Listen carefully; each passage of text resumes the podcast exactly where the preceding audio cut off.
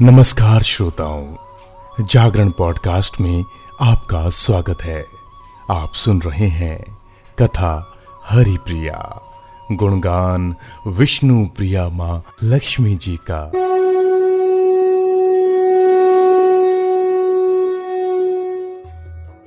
तो श्रोताओं, इस भाग को आगे बढ़ाने से पहले आइए। माँ लक्ष्मी जी के करकमलों में स्तुति को भेंट करते हैं। माँ लक्ष्मी, आप पर सदैव अपनी कृपा बनाए रखें। तो दोनों हाथ जोड़कर माँ लक्ष्मी जी का ध्यान करते हुए हम उनकी स्तुति करते हैं। सिद्ध लक्ष्मी, नमस्ते स्तु, सर्व सिद्धि प्रदायनी।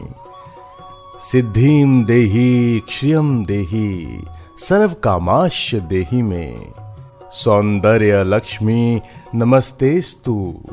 सर्वालंकार शोभिते, रूपम देही, क्षियम देही, सर्व कामाश्य देही में। साम्राज्य लक्ष्मी, नमस्तेस्तु।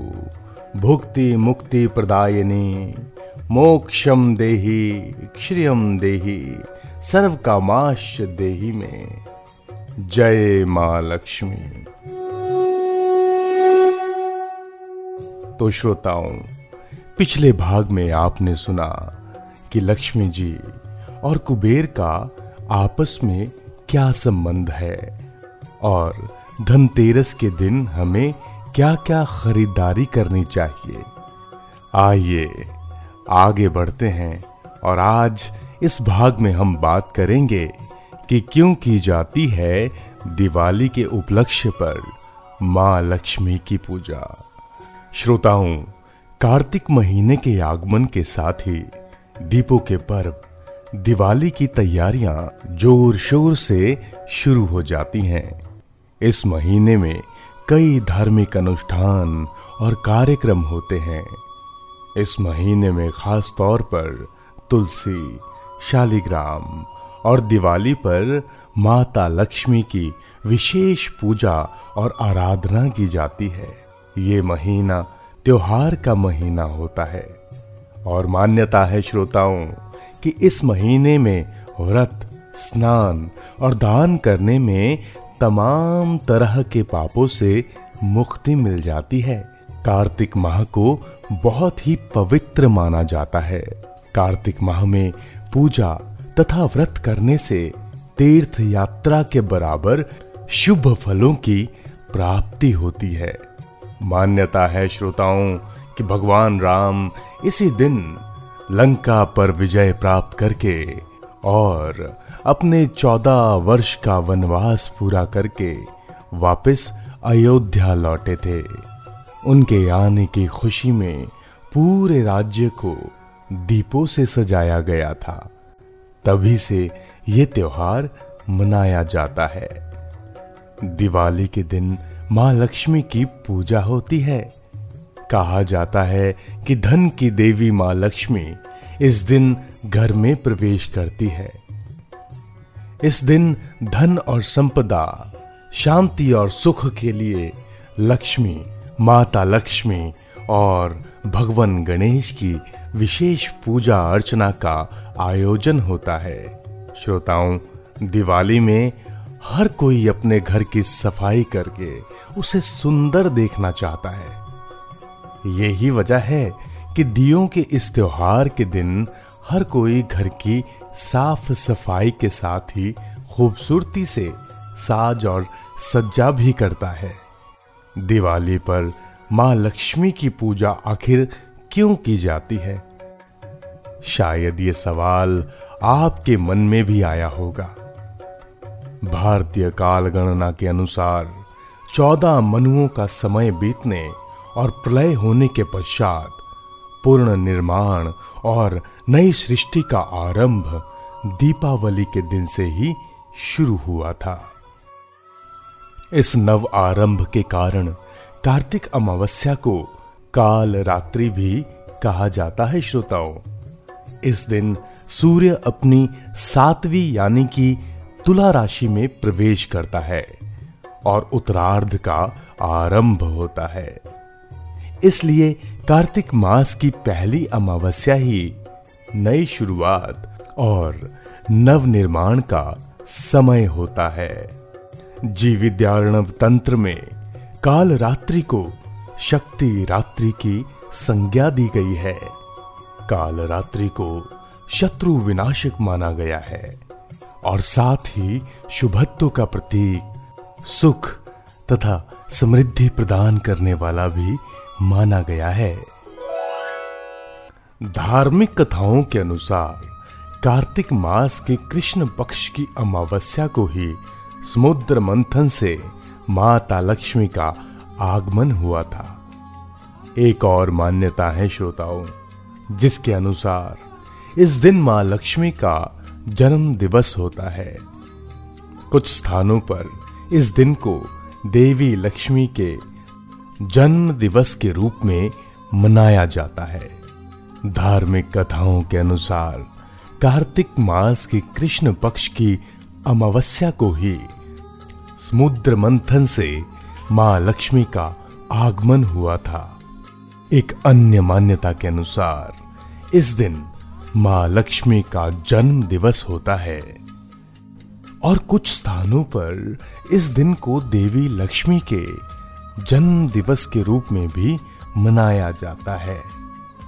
श्रोताओं, मनुष्य के दिमाग में बहुत सी हलचल होती है। आपके इस मस्तिष्क में भी कभी तो ये सवाल आया होगा कि माँ लक्ष्मी जी की पूजा का आखिर क्या महत्व है? रोशनी के इस पर्व के दिन माँ लक्ष्मी की पूजा करने के पीछे एक पौराणिक कथा छिपी हुई है, जिसके बारे में कहा जाता है कि एक गाँव में साहूकार रहा करता था। उसकी एक बेटी थी, जो पूजा पाठ पर विशेष ध्यान देती थी। वो रोज़ाना सुबह उठकर स्नान करने के बाद पीपल के पेड़ पर जल चढ़ाया करती थी। साहूकार की बेटी जिस पीपल पर जल चढ़ाने जाती थी, उस पेड़ पर माँ लक्ष्मी का वास था। माँ लक्ष्मी जी उस साहूकार की बेटी की भक्ति को देखकर अति प्रसन्न हुई और साक्षात दर्शन देकर कहा कि वो उसकी मित्र बनना चाहती हैं। लेकिन लड़की ने इसका कोई जवाब नहीं दिया। बस इतना कहकर आ गई कि अपने पिता से पूछ कर बताऊँगी। देखिए, उस बालिका की नादानी आप देखिए। जब साहूकार काम करके शाम को अपने घर वापस लौटा, तब बेटी ने सारी बात अपने पिता को बताई। पिता की हाँ के बाद अगले दिन वो लक्ष्मी जी की मित्र बन गई। उसके बाद श्रोताओं, क्या हुआ? ये मित्रता यूँ ही आगे बढ़ती गई। फिर एक दिन साहूकार की बेटी को लक्ष्मी जी अपने साथ ले गई। और उसको पकवान खिलाए।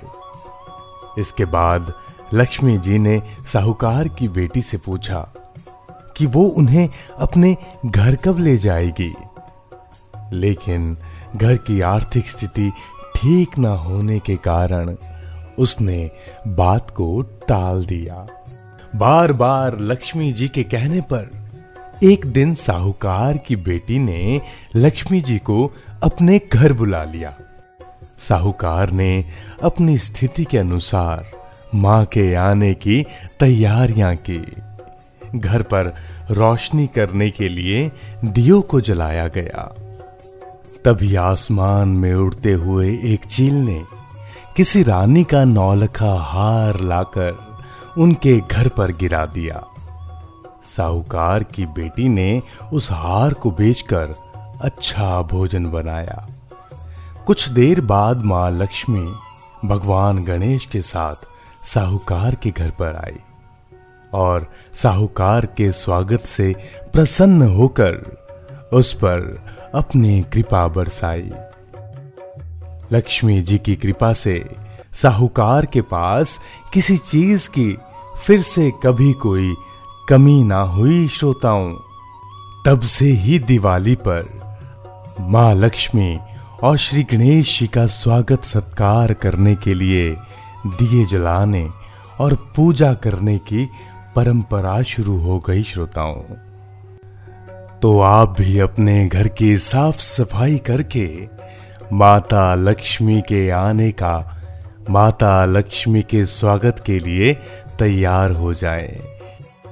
श्रोताओं, इस भाग में इतना ही माँ लक्ष्मी अपनी कृपा सदैव आप पे बनाए रखे। आप रखिए अपना ख्याल, अपनों का ख्याल, स्वस्थ रहिए, मस्त रहिए, और दिवाली की आपको ढेरों शुभकामनाएँ। माँ लक्ष्मी, आपकी सारी इच्छाओं को पूरा करे। जय माँ महालक्ष्मी। मुझे अब आज्ञा दीजिए। अगले भाग में जल्द ही मिलेंगे। धन्यवाद।